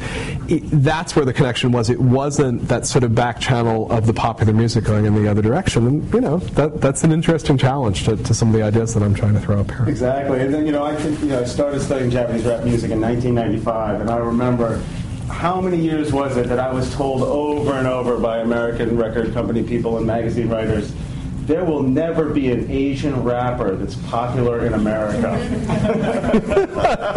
like, ha! Take that Gangnam Style. All right, uh, question in the back, yeah, please. I want to ask you about Yeah, please. Yeah. Um, I want to ask about what I think was an intentional sort of shift that happened during the talk, which is that near the end we started talking about um, using what you're calling highly internet interconnected communities for problem solving. And at the same time, you, you mentioned at the beginning of the company you were talking about contemporary cosmopolitanism, and you also started with the New York Times and things the New York Times. So this for me calls um, a history of relationships between media practices and how they generate categories of belonging, and you think about that as communities, the relationship between print and communication. We can think about how that's changed over time think you yourself have suggested that you're one of the categories of belonging, and maybe this is part of you're identifying, digital media produced really are categories of uh, consumers. So the reason why we get what we do in quick is because of the ads that we're supposed to be reading and um, uh, that's a different kind of community which has to do with, with ultimately selling things. Um, and I think that one of the things that you're suggesting with, with your model is that you know, maybe the very ways in which we need to be shaping communities are should be about problem solving as opposed to other categories of belonging. Really always come from uh, different kinds of publications or, or text seeking to build a certain kind of audience. Um, so I just wonder if you could talk a little bit more about that because it seems like that really changes who the agent might be, or maybe it, it's hard to imagine an institution that needs to build an audience uh, being able to do that and find a business model for it if the goal is problem solving. Or, or, or maybe there is, maybe that's what you're suggesting, is that um, maybe there could be a Facebook in the future that, that is just about solving problems. Um, so I'm, I'm, just wondering if you could, could talk about that. Sure. Let, let, me try, and I'm, I'm not sure I'm completely with you, but let me let me see if I if I get there. Um, so in in this way that Anderson is sort of arguing that print allows us to imagine a community. I'm arguing that the internet is allowing us to imagine communities on multiple different levels, right? And I think there's a very powerful strain of rhetoric that sort of says the internet, global. You know, when we call something the World Wide Web, when we build network maps over years and years and years that sort of show everybody interconnected in one fashion or another, we're giving a particular impression of who we should imagine is in that internet community. And I think it's actually very different than who actually is in that internet community. And so when you start looking at these communities that try to activate or try to do something, I think there's a fairly common pattern. You know, I'm on Reddit. Millions of people are on Reddit. So we've got the whole world behind us. And by the way, most of the people that I talk to seem to feel exactly the same way that I do because they're also young white men educated in a certain way who play the same video games. Therefore, everyone's behind me, and therefore, you know, very soon Rand Paul will be the president of the United States. And there's these really interesting sort of cognitive fallacies that come into place. It's, it's a universalist view as well as sort of not being able to see the other members of the group and realizing how sort of trapped in a homophilous group you are. And so, what I'm trying to suggest is that to the extent that we're looking for social change and transformation, we probably need much more accurate pictures of those communities and how those communities are sort of affecting our information flow. The reason, in many ways, I'm looking at this through the perspective of media and often through news media is that at the end of the day, I believe that the reason we care about the news is we care about our possibility of civic engagement and action. And so, a way to sort of frame why we think that global perspective or broader perspective is important is, I hope, not because maybe knowing that Obama does or doesn't have a good position on Syria is going to change our vote in four years. I hope that it's actually because we're engaged in some sort of more problem solving form of civics, even if it's not trying to solve a problem like disarming Syria of chemical weapons, might be a smaller, more tractable problem where we have the ability to sort of put our hands in and, and, and actually get involved with solving a problem. So, what I think I'm trying to say in all of this is that I think there's a natural internet tendency for us to find a small group of like minded individuals and assume that that group is the world. And I think that that's a dangerous thing to do on at least two levels. I think it projects a uncritical way of approaching the solutions where we assume that our local solution is going to globalize smoothly. And I think we're crippling ourselves in that we're not actually looking for the information perspectives that we would actually need to solve problems. Do I think that we are going to change the New York Times by urging people to build better problem solving institutions? No. What I am trying to say is that the reason that I think it might makes sense to pay attention to this question of cognitive diversity and to information pathways is that I think to the extent that you are looking to be an effective citizen and to be engaged in one fashion or another, rather than approaching this from a pure consumerist model, that's a reason to look for the diversity. If I accept your premise that we're mostly consumers in this space, I really don't have any reason to sort of suggest diversity or risk. At the end of the day, if you're a consumer and you're comfortable, that's great. But it's really only when you get out of that consumer mode and into the mode of having agency that that notion of diversity and risk starts becoming a. So I, I hope that's helpful on, on what you put forward. Yeah, we've got got time for one, one more, two, two more questions, please, Marcel. Uh, I'm Marcella Shablevich. I'm a postdoc at CMS. And um, I'm sort of interested in hearing more of what you have to say about this bridge figure. Because I'm thinking about bridge figures, I'm thinking about how, you know, we've always had bridge figures, right? Like I'm thinking of, you know, missionaries, right? And I think of sort of the new iteration of the missionary missionaries happened through like Tony Wealth and sort of white savior industrial complex, right? That sprang up around it. I think of academics like Ian, like myself, like anybody who works cross culturally. And so I guess the question is for you, how do you see digital media changing the nature of who acts as the bridge figure, or is it just that the same people who always acted as bridge figures are just using digital media now? to do that? So, so your first jump is one that I'm, I, I want to be careful about making the jump with you. So your first jump is to, is to a missionary, and I would argue that in being present as a missionary in a community, on the one hand, it's certainly to your benefit to bridge, right? You need to figure out what's going on in the local culture to figure out how to do it. But it's not necessarily a, a symmetric relationship at that point. You're there because I need to persuade you to accept Jesus as your Lord and personal Savior, which makes it really hard to have that back channel in the other direction of, and remember, my definition of cosmopolitan here is Appiah's cosmopolitanism, which says there are different ways to live in the world and we may have responsibilities to each other. So I'm not saying that everybody who is bicultural, everyone who's in cultural encounter is a bridge. What I'm saying is that a bridge is actually someone who's working really hard to try to broker communication between both sides. And so in the book, I end up talking about it- it- distinctions within it. I, I, I make a distinction between bridges and xenophiles. Xenophiles as people who are looking for inspiration from other cultures, but who are not actually in the position to do the bridging behind. And, and my example to open that chapter is talking about Paul Simon's decision to work with South African musicians.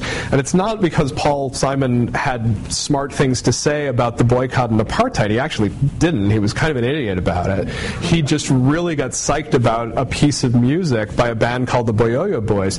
So he actually had to find a bridge who was very smart about these things. He found a record producer named Hilton Rosenthal who had been the guy responsible for uh, Johnny Clegg and Juluka, which was the first major interracial band in South Africa, sort of changing all of these taboos about white and Zulu musicians playing together. And he was the guy who was able to sort of broker that conversation. So I think these bridges are, are maybe rarer and, and more uncommon, maybe more precious than I was sort of giving the impression of instead of going there. What I think happens with digital media and bridging is that bridging used to require a huge amount of sustained physical co-presence. And I think bridging now involves a lot of people who have been pulled out of culture. So I think it's quite likely that a lot of people in this audience who are living outside of their home country, so you know, you're sitting next to Jing Wang, and I know that she's following Chinese news very, very closely. And when I want to understand what's going on with NGO registration in China, Jing is able to explain it to me, and in explaining it to me, she's able to put the context around it, knowing something of what I know and what I don't know about the politics around NGOs in China. So she's able to sort of be in that position. She's much better able to do this than she would have been 20 years ago because she's getting that news every day in real time, that information sort of coming in, and she has the possibility of being an amplifier in that bridging process. She doesn't just have to tell me about NGOs in China, she might actually be telling the world about NGOs in China. So I think we're at this point where if we can find people who are committed to that hard work of bridging, they have the possibility of reaching much broader audiences. And my hope is that they become far more influential nodes and networks than they probably are in, in a previous world. Maybe as the, the last comment then, tell us where you're going from here. A, a few words of what, what the next steps are for you. So, um, well, it's funny because th- there's a sense in which there's a lot of things that I want to build coming out of this book. So I, have already built things that haven't worked so well, like Global Voices, although I, I love Global Voices. But there's other experiments that I wanted to, to do sort of coming out of this book, and some of those experiments are around um, questions of discovery mechanisms. How, how would we build tools to make it easier to discover what's really great in another part of the world, in another culture, how would we discover bridges who are actually doing the work to sort of do the translation between these cultures?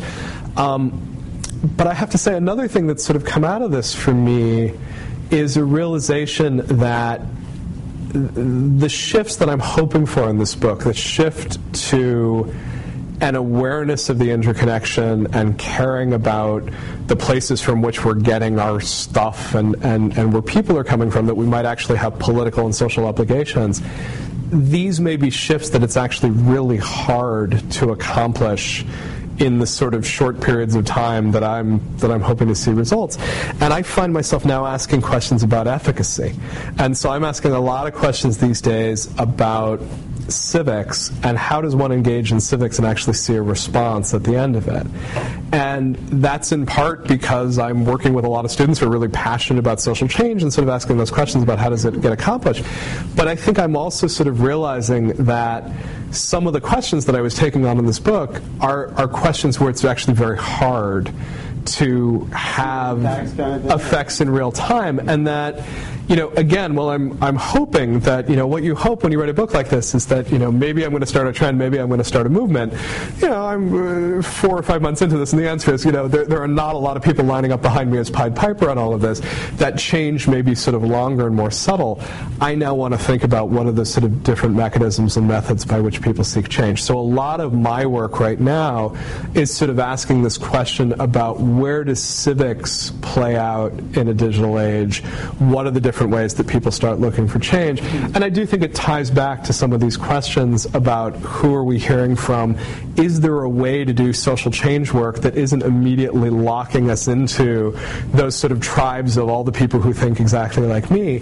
And and for me, the real hope on this is that you know a lot of this work is is through my students. I'm really thrilled about the fact that Nathan Matias, who's my first doctoral student, has as his dissertation topic at the moment the question of how how do you collaborate across diversity? And for me, sort of watching him explore that over the next four years is, is sort of one of the big things that, that comes out of this. Nice. Thank you very much. Thank we'll you very much. Reception uh, here. I hope there's some food. I'll check. uh, we may have a reception, which means we stand and mill around and talk about. Yeah. At least come on up and say hello if you like. And thank you to Ethan. Thanks a lot.